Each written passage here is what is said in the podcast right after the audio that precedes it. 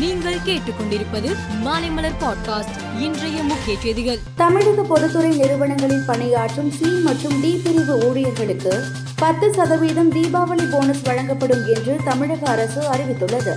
இதில் எட்டு புள்ளி மூன்று மூன்று சதவீதம் போனஸ் மற்றும் ஒன்று புள்ளி ஆறு ஏழு சதவீதம் கருணை தொகை ஆகியவை இணைந்து வழங்கப்படும் என்றும் தெரிவிக்கப்பட்டுள்ளது. கலைமாமணி விருது பெற்றவர்களில் பொருளாதாரத்தில் நலிந்து வறிய நிலையில் உள்ள ஒன்பது கலைமாமணி விருதாளர்களுக்கு முதலமைச்சர் மு ஸ்டாலின் தலா ஒரு லட்சம் ரூபாய்க்கான காசோலைகளை இன்று வழங்கினார். தமிழக கிராமிய கலைஞர்களை ஊக்குவிக்கும் வகையில் பத்து கிராமிய கலைஞர்களுக்கு நிதி உதவிக்கான காசோலைகளையும் அவர் வழங்கியுள்ளார். நாட்டிலேயே அதிக வேகமாக ஓடக்கூடிய வந்தே பாரத் ஐந்தாவது ரயில் சேவை வரும் நவம்பர் பத்தாம் தேதி முதல் தொடங்கும் என்றும் இந்த ரயில் சென்னையில் இருந்து பெங்களூரு மைசூரு மார்க்கத்தில் இயக்கப்படும் என்றும் ரயில்வே வட்டார தகவல்கள் தெரிவித்துள்ளன.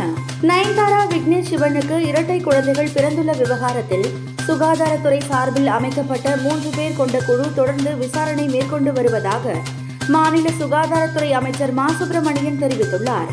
இந்த விசாரணை குழு ஒரு வாரத்தில் அறிக்கை தாக்கல் செய்ய உத்தரவிடப்பட்டிருப்பதாகவும் அவர் கூறியுள்ளார். இமாச்சல பிரதேச மாநிலத்தில் மொத்தம் உள்ள அறுபத்தி எட்டு சட்டசபை தொகுதிகளுக்கும் நவம்பர் பனிரெண்டாம் தேதி ஒரே கட்டமாக தேர்தல் நடைபெறும் என்று தேர்தல் ஆணையம் இன்று அறிவித்துள்ளது.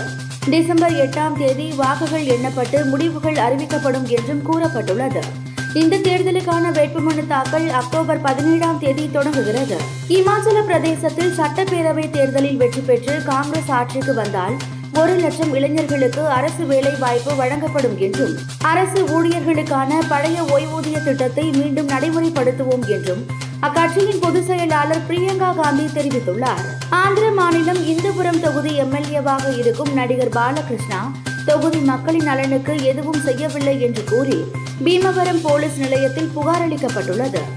தொகுதி பிரச்சனைகளுக்கு தீர்வு காணவில்லை என்பதால் அவரை கண்டுபிடித்து தர வேண்டும் என்றும் அந்த புகாரில் கூறப்பட்டுள்ளது. உக்ரைன் எல்லை பகுதியில் இருந்த ரஷ்யாவின் வெடிமருந்து கிடங்கு மீது உக்ரைன் படையினர் குண்டுகள் வீசி தாக்குதல் நடத்தினர்.